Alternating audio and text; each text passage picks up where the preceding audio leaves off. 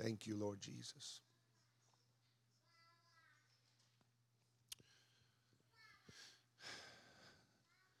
The Spirit of the Lord has been speaking to us about our need to have the fear of the Lord in our lives. The fear of the Lord. Somebody say, the fear of the Lord.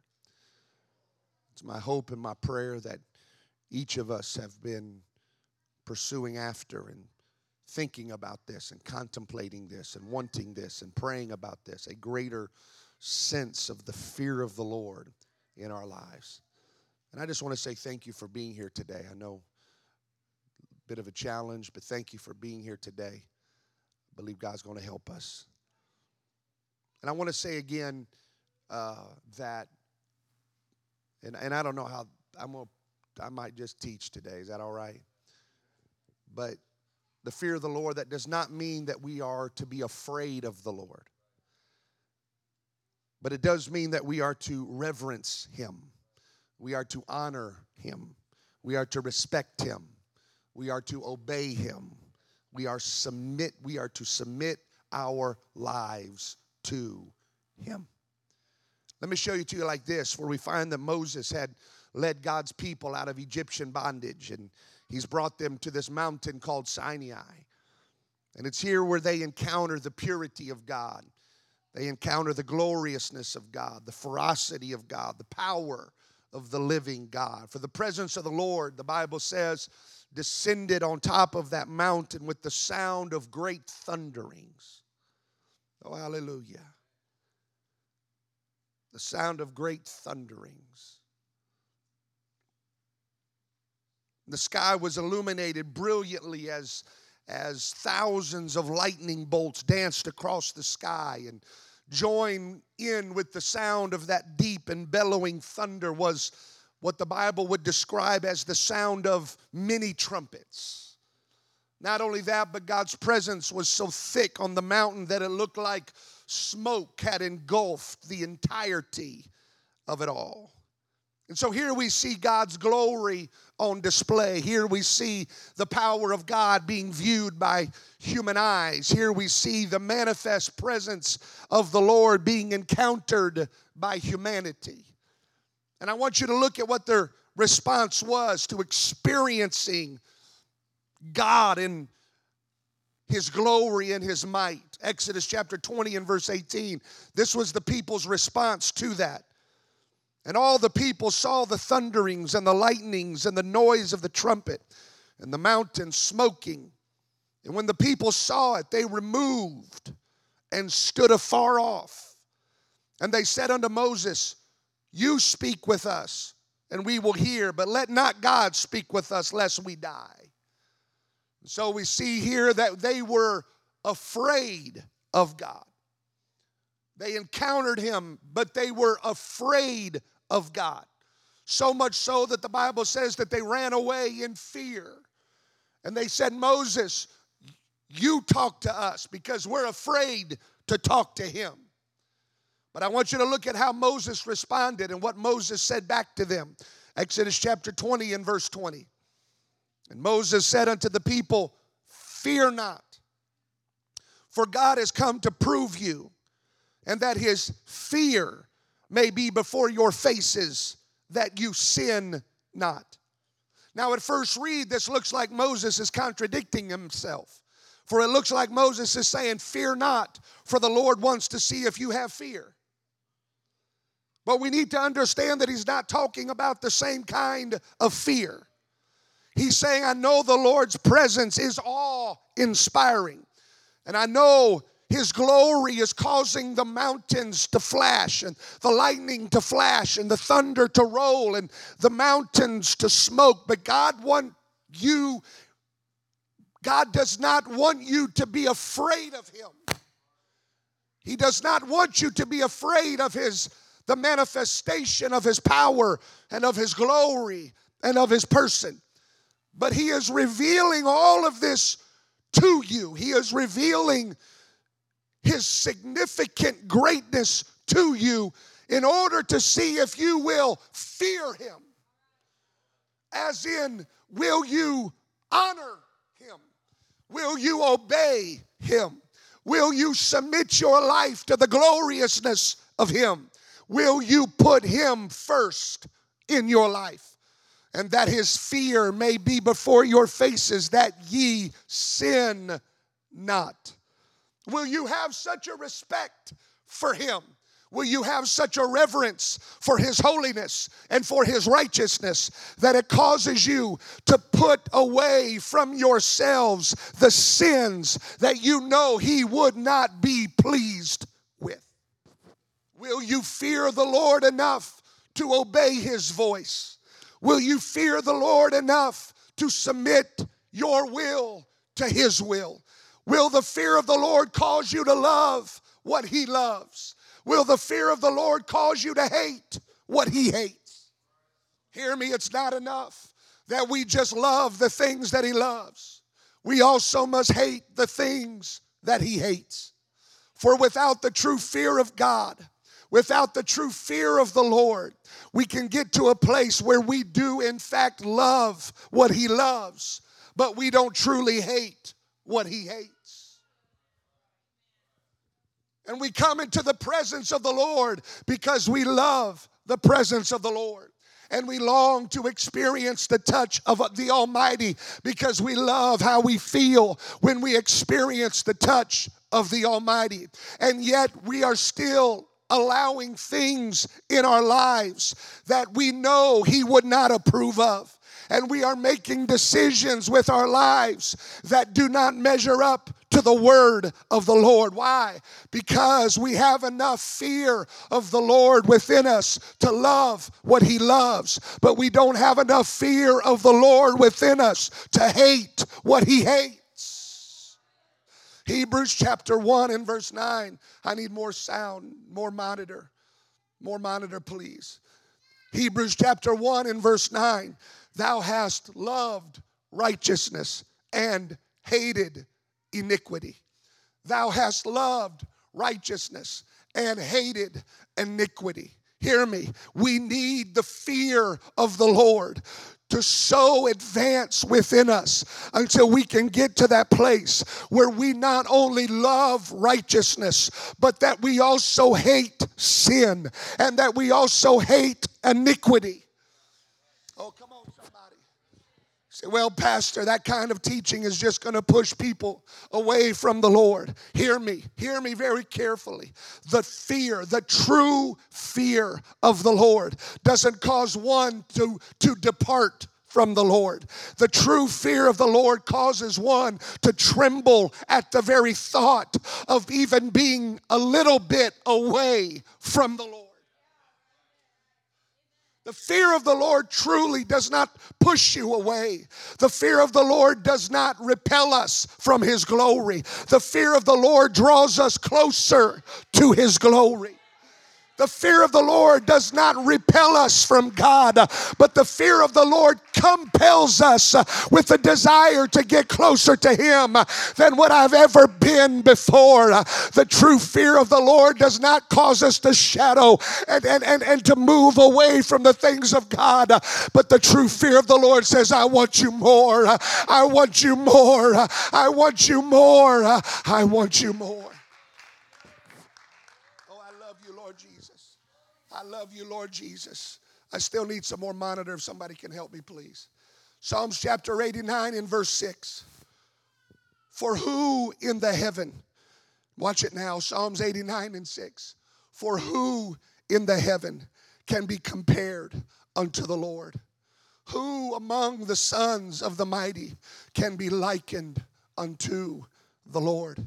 In other words, there's nobody in the heavens that can compare to God. And there's nobody on this earth that can compare, even come close to compare to the glory, the majesty, the holiness, and the righteousness of God. There is no king on this earth that can be likened unto our God. There is no president, there is no potentate, there is no leader, there is no prince, uh, there is no one that can even come close to comparing uh, to him. Uh, there is no power that may be operating in this earth that even comes close to being like him. There's no leader like him. There is no one like him. And then the next verse says this Psalms 89 and 7. God is greatly to be feared in the assembly of the saints. Jesus, help us right now. God is greatly to be feared in the assembly of the saints and to be had in reverence of all them that are about him. That word greatly there, greatly to be feared in the assembly of the saints. Greatly means to be to multiply or abundantly or to increase. And so we see that the word of the Lord is telling us that in this local assembly right here, and this is why the Lord's been talking to us about this, uh, in this local assembly right here, the Lord, uh, the fear of the Lord uh, should abundantly uh, be found. Uh, in this company of believers, the fear uh, of the Lord uh, should be increasing. Uh, it should ever increasing. Uh, in this church, the fear of the Lord should be multiplying in our hearts. It should be multiplying in our minds. It should be multiplying in our spirits. We should feel it greater in our homes. We should feel it greater in our hearts. We should feel it greater when we pray. We should feel it greater when we come together. We should feel it greater in our services. The purity, the purity, uh, the purity of the Lord uh, should be greatly feared. Uh, the righteousness of his person should be greatly reverenced. The holiness of his being should be esteemed above all else. The fear of the Lord, hear me carefully now. Fear of the Lord won't allow us to sit unmoved in his presence. The only way one can sit unmoved in the presence of the Lord is if they do not have the fear of God in their lives. The fear of the Lord will not allow us to remain unchanged by His glory. The fear of the Lord will not allow us to goof around in the presence of the Holy One of Israel. The fear of the Lord won't allow that hidden sin to remain in our hearts and in our lives. The fear of the Lord will not allow us to watch everybody else pray, but we don't pray and watch everybody else respond, but we don't respond. And watch everybody else go to the altar, but we don't go to the altar. The fear of the Lord will not allow us to resist His voice and reject His word in our lives. The fear of the Lord will not allow us to live two worlds at one time. The fear of the Lord will not allow us to remain uncommitted to the things of the Lord. God, help us. I've walked into this sanctuary and the presence presence of the Lord was here and people were praying. And as I've walked to the front, I've walked past people that were on their phone on Facebook uh, and doing stuff and playing games on their phones uh, in the presence of a holy God, uh, in the house of the King of glory. We've got to get back to a fear and a reverence of the Lord where we would never think of getting on a phone in His presence and we would never think of talking to a neighbor about frivolous nothing uh, when we are in the presence uh, of an almighty God. We've got to get back uh, to the fear of the Lord. Come on, somebody praise Him.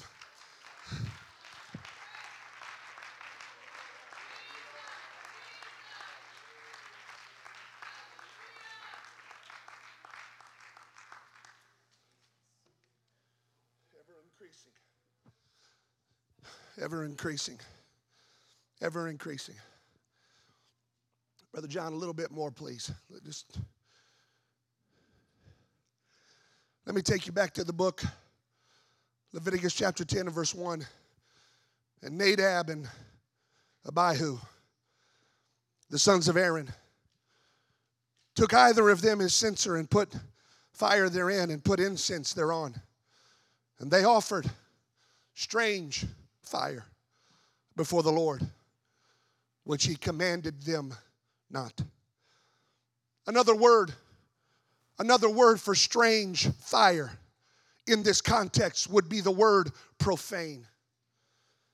And the word profane means to treat that which is sacred as common, to treat that which is holy as ordinary.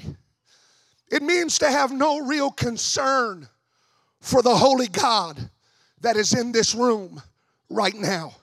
It means to have no willingness to submit your life to the one who is allowing your heart to beat right now. His presence becomes so common and his presence becomes so ordinary. And services like this become so normal to us that we feel as if we can just reject him and ignore him and disobey him and disregard him. Jeremiah chapter 44 and verse 10. They are not humbled, even unto this day.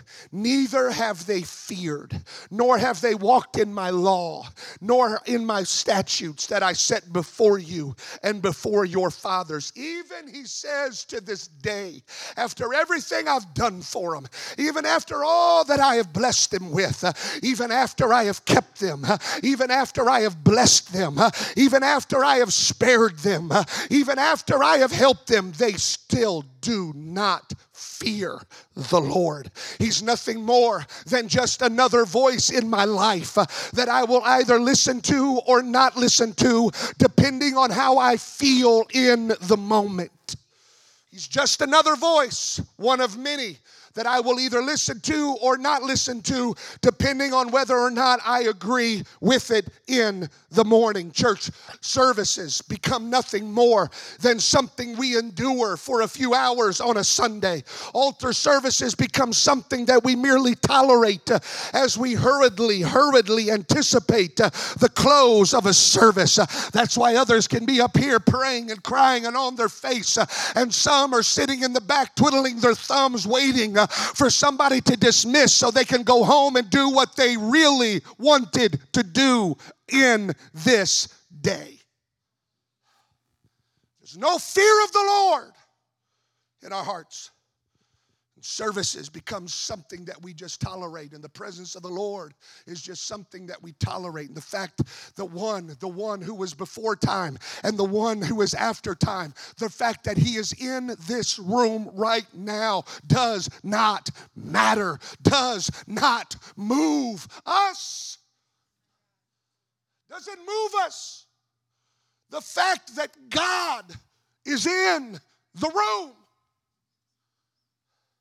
does that shake us? Does that move us? Does that motivate us? Does that captivate us? Does that get into our mind and into our hearts uh, or into our spirits? Does it get somewhere deep down that the one who is that created everything is in this room right now? Does that change anything about us?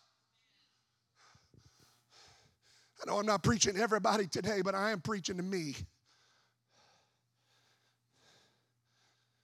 The fact that the eternal judge of all things is knocking on our heart's door.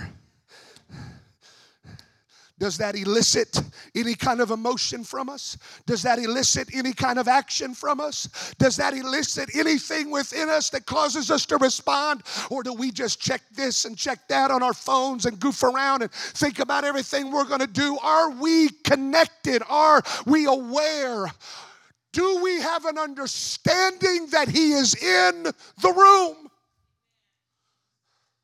Why? Because the sacredness of His glory has become something that is common to us. And that's why we get our coats and we leave because altar service went longer than what we wanted it to go. We don't care. It's become common. It's become common. We're used to this. We're used to this. I felt his presence before. I felt his presence last Sunday. I'll feel his presence next Sunday. So I'm going to go ahead and go do what I want to do. And the sacredness of a holy God has become so common to us. Let's move on with the service, preacher. Let's move on to the next thing, preacher. If we can't here too long. It's going to make the service that much longer, preacher. I know everybody's praying. I know everybody's, or, or, a lot of people are praying, but come on, preacher. Let's move it along. Let's get to the message. Let's get to the close. Let's get to the altar so we can get to the conclusion so I can go home and do uh, what I'm more passionate doing. It's just another Sunday. It's just another move of his presence. It's just another touch from the divine. It's just another attempt on heaven's part to, invade our domain. It's just another sovereign move of the Holy Ghost. It's just God's voice speaking to us. It's not that big a deal. The sacredness, the sacred, the sacred, the sacred, the holy, the righteous has become common. Common. Common. So here we see that Nadab and Abihu treated the presence and the power of the Lord as nothing more than that which is ordinary and that which is common. And look at how God responded. Leviticus chapter 10 and verse 2. And there went out fire from the Lord and devoured them. And they died before the Lord. Now, I understand this is Old Testament. I understand that God dealt a bit differently with his people under the old covenant. I understand that. And I understand that we're living under the time of grace and the time of mercy, but he is God and he changes not. So it may look differently, but in some form and in some fashion, and at some point, the judgment of the Lord is going to fall upon those that do not fear him. The book would say it like this in Romans chapter 11 and verse 22 Behold, therefore, the goodness and the severity of the Lord, of God. Hear me very carefully right now. Please do not focus all of your attention on the goodness of God only. For in doing so, you may be tempted to live a life where the sacred things become common to you. The writer of Romans is telling us to behold, to gaze, to ponder, to search out, to be keenly aware of not just the goodness of God, but also the severity of God. Don't get so focused on the fact that He's a God of love that you forget that He's also a God of justice as well. Don't get so focused on his long suffering nature that you also forget that his nature is holy and his nature is righteous. Don't allow the enemy to lull you into a place of complacency because of the beauty of God's grace uh, and miss the very real reality of the severity of God. Behold, the goodness and the severity. I want to keep both of those both of those in my mind.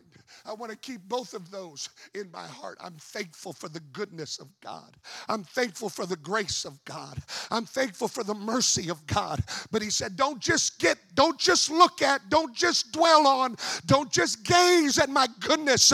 You also have to understand there has to be something within you that understands the severity of the Lord. Be not deceived. Galatians chapter 6 and verse 7. Be not deceived. God is not mocked.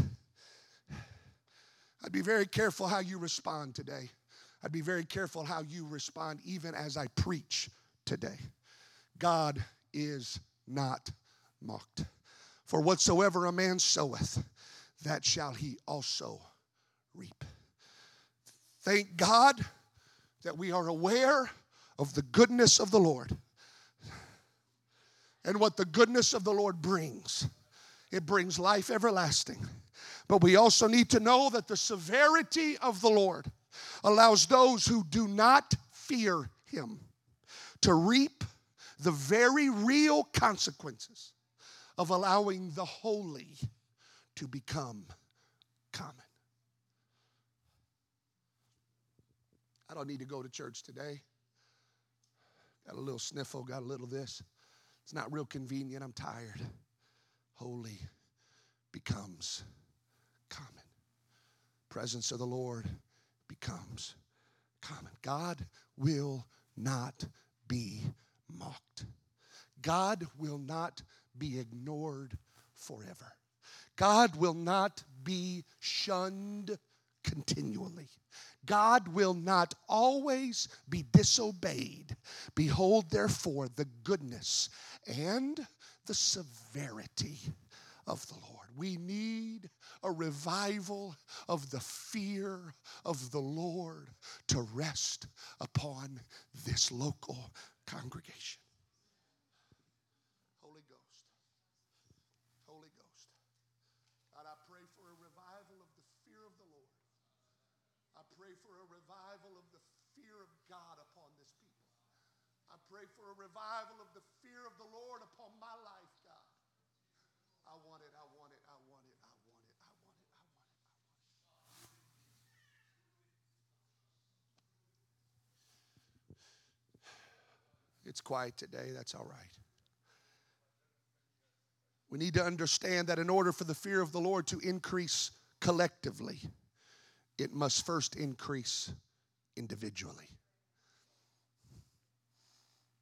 Individually, in each and every one of our lives here today, the fear of the Lord must increase.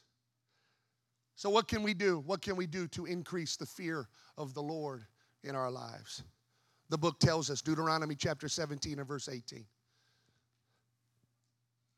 Deuteronomy 17, 18. And it shall be when he sitteth upon the throne of his kingdom that he shall write him a copy of the law. He's talking about God's word in a book out of that which is before the priest and the Levites, and it shall be with him, and he shall read therein all the days of his life, that he may learn to fear the Lord. That he may learn to fear the Lord his God, to keep all the words of this law and these statutes to do them. Notice, I want you to see that having the fear of the Lord in our lives must be a learned spiritual behavior. It does not just automatically happen because we've been filled with the gift of the Holy Ghost. It's not just something that happens. Because I've been filled with the Holy Ghost and I've been in church a long time and I'm a pastor and I don't have the fear of the Lord in my life like I should. Not by a long shot. It's a learned. So, how do we learn to fear the Lord? How do we grow in the fear of the Lord? The passage shows us. Deuteronomy 17 and 19. It shall be with him, he shall read therein all the days of a life, that he may learn to fear the Lord his God. It's talking about the word. We learn to fear the Lord by consistently reading the word and making a personal decision to be obedient to what it says. Come on, somebody. From this passage, we are we see that it is impossible. It is impossible to have a true and a sincere fear of the Lord if we are not reading the Word, studying the Word, and obeying God's Word on a consistent basis. It's quiet today. It is impossible. The only time we pick up the book is on Thursdays and Sundays, it is impossible to have a real fear of the Lord. It's not enough that we're involved in the gifts of the Spirit. It's not enough that we have some kind of ministry title or ministry position. It's not enough that we've been in church for 20 years. If we're not listening to the Word, if we're not reading the Word, if we're not studying the Word, if we're not obedient to the Word of the Lord in our lives, then the fear of the Lord is not growing. Learning to fear the Lord comes through obedience to his word. For here's what the book says Deuteronomy chapter 28 and verse 58 If thou will not observe to do all the words of this law, that are written in this book. If you choose to not be obedient to this book, if I choose to not be obedient to this book, that thou mayest fear this glorious and fearful name, the Lord of the God, the Lord thy God. So if I don't if I choose not to be obedient to this book and parts of this book or any part of this book that the Lord has spoken to me, then I don't have the fear of the Lord in my life. Verse 59 Then the Lord will make thy plagues wonderful and the plagues of thy seed, even great plagues, and of a long continuance, and sore sicknesses, and of long continuance. Moreover, he will bring upon thee all the diseased of Egypt, which thou wast afraid of, and they shall cleave unto thee.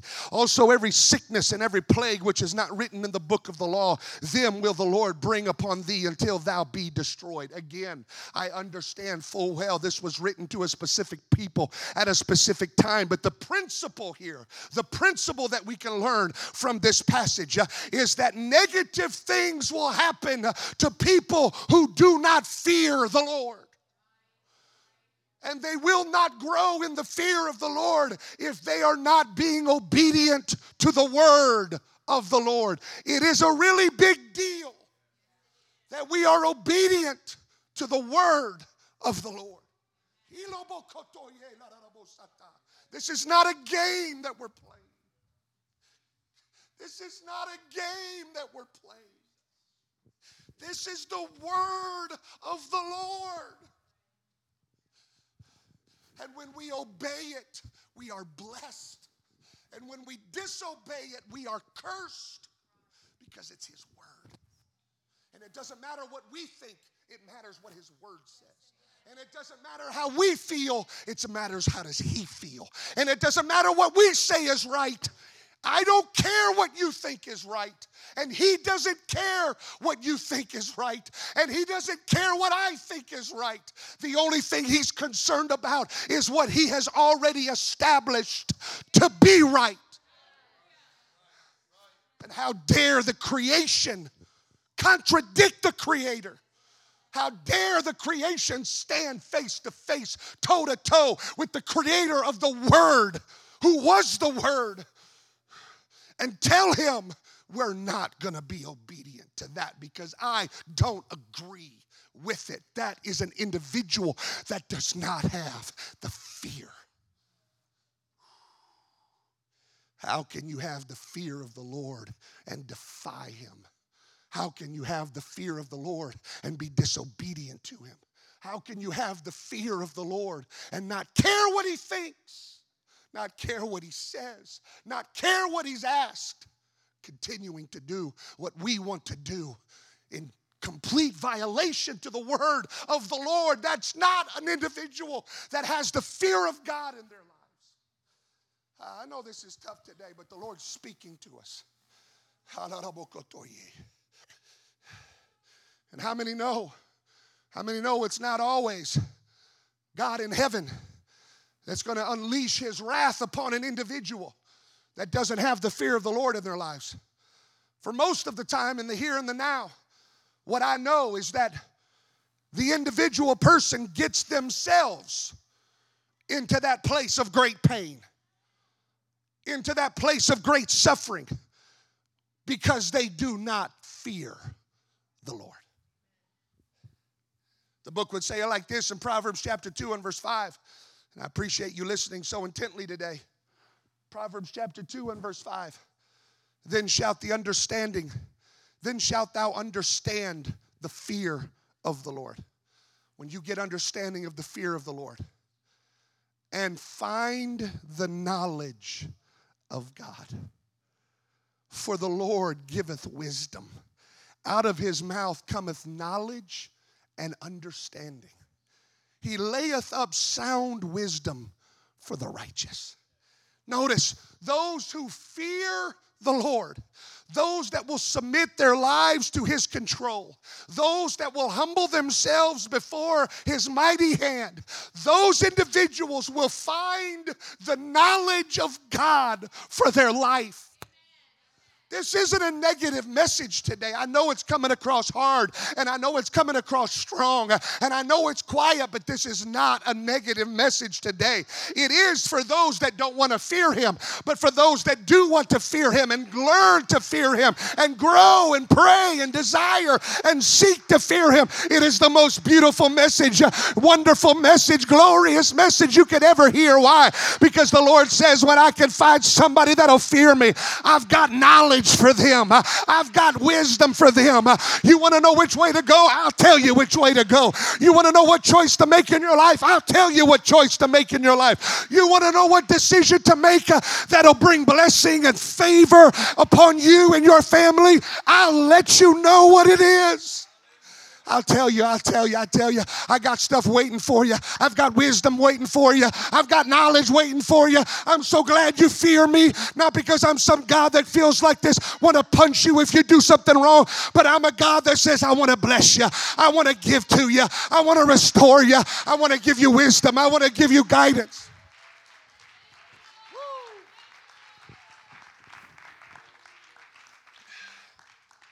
Uh, Listen, you may be seeing, I, I had this in the message, I took it out, and the Lord just told me to tell you. Let me tell you something. If there's those in this room that you at some point would like to get married, you put the fear of the Lord in your life. You seek after and learn and grow so that the fear of the Lord is dictating every bit of your life. And hear me, you will not pick the wrong person.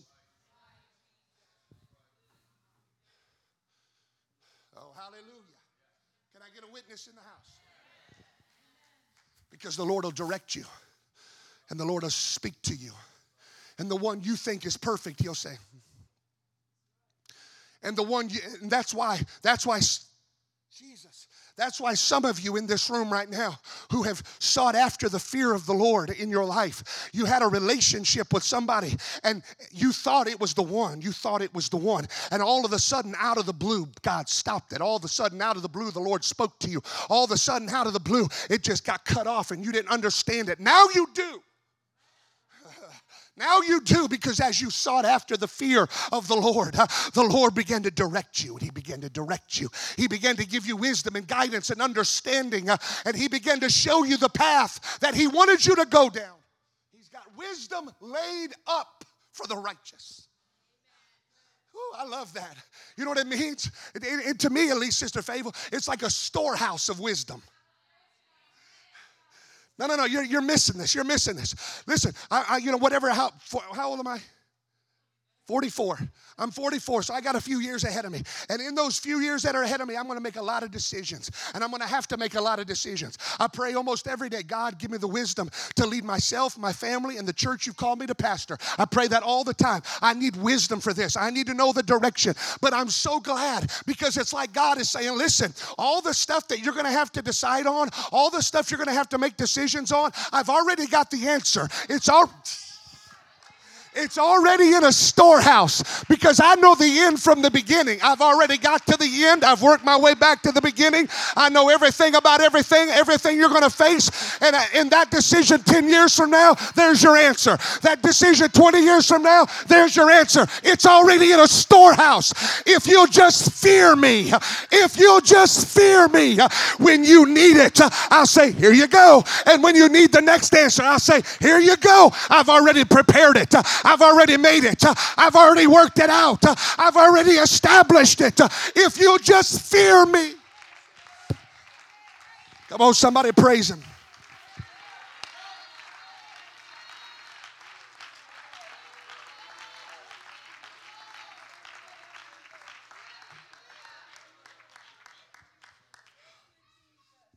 Somebody said amen.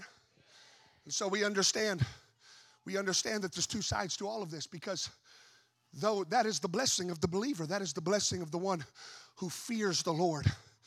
But those that do not fear the Lord, it puts the Lord in a powerless place. The fear of the Lord releases him. Without the fear of the Lord, it constricts him withholds him. He cannot move, he cannot bless, he cannot give wisdom, he cannot give guidance, he cannot give understanding, direction to those that do not fear him. And the reason is because as long as you're making the decision for the direction, you're not allowing him to. And when we get to the point where we feel like we can make the better decisions for our life, that is us saying with our actions, we do not fear the Lord. We want to be our own God. Come on, somebody. We want to make our own decisions. We want to do what feels good to us. We want to do what we feel is right. We want to do what brings us the most pleasure. We want to live life how we want to live life. What the book says has no real bearing on our lives. We don't go to scripture to find wisdom. We don't go to spiritual individuals to find answers. We're not going to the Lord in genuine prayer to get direction for our life because we feel like we know what's best. We do not have a fear of the Lord.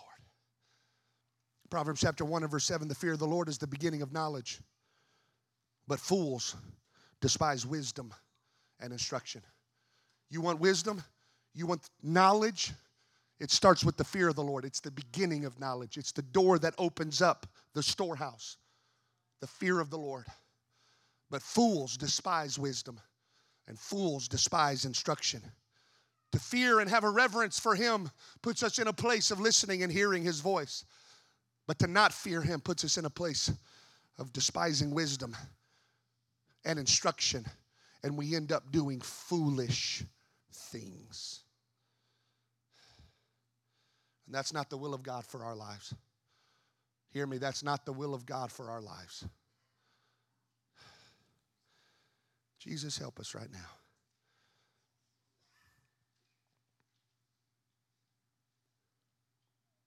Anybody feel the Lord talking?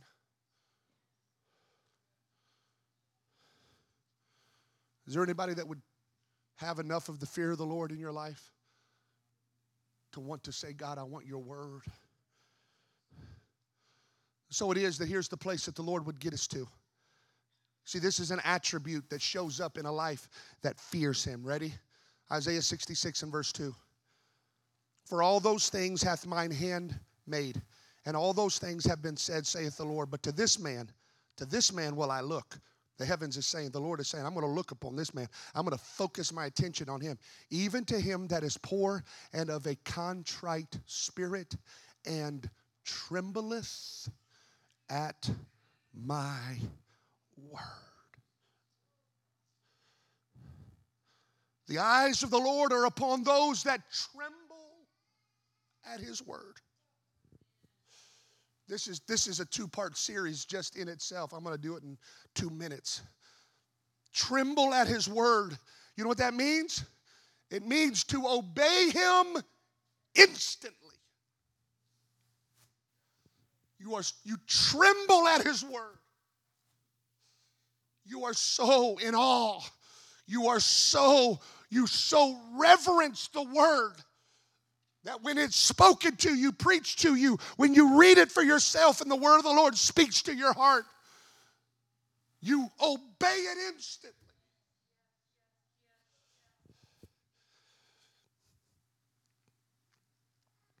It also means that we obey it even if we disagree with it. I tremble at your word.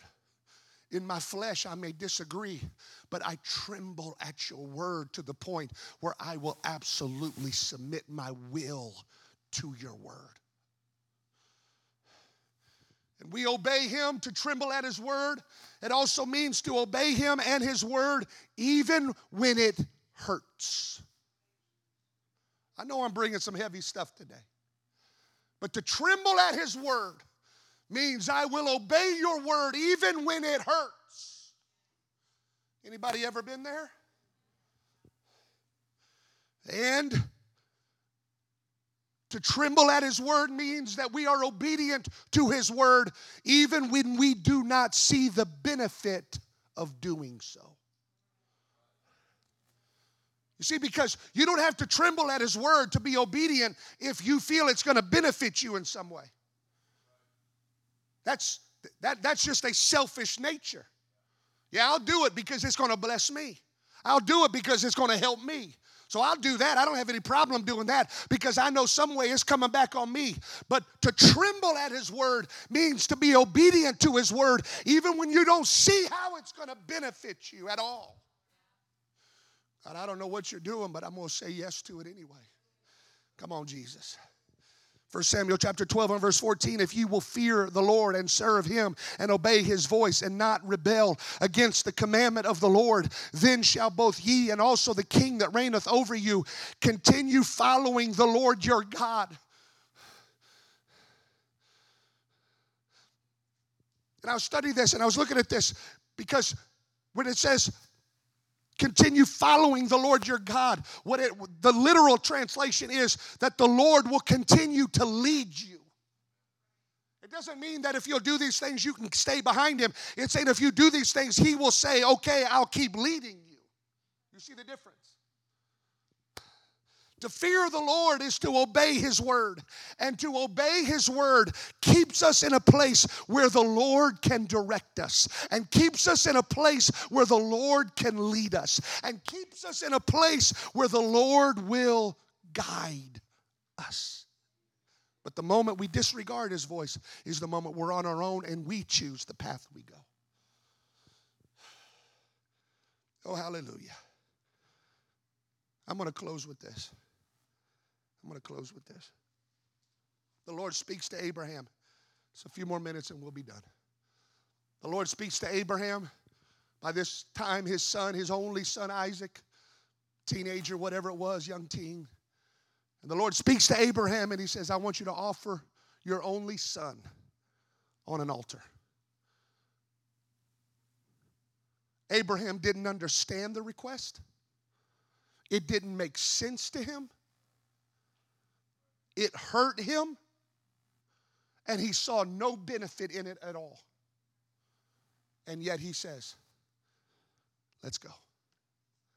I don't understand your word. It doesn't make sense. It hurts. He's my only son. I don't see what you're doing. I don't see none of it at all, God. But we're going. We're going.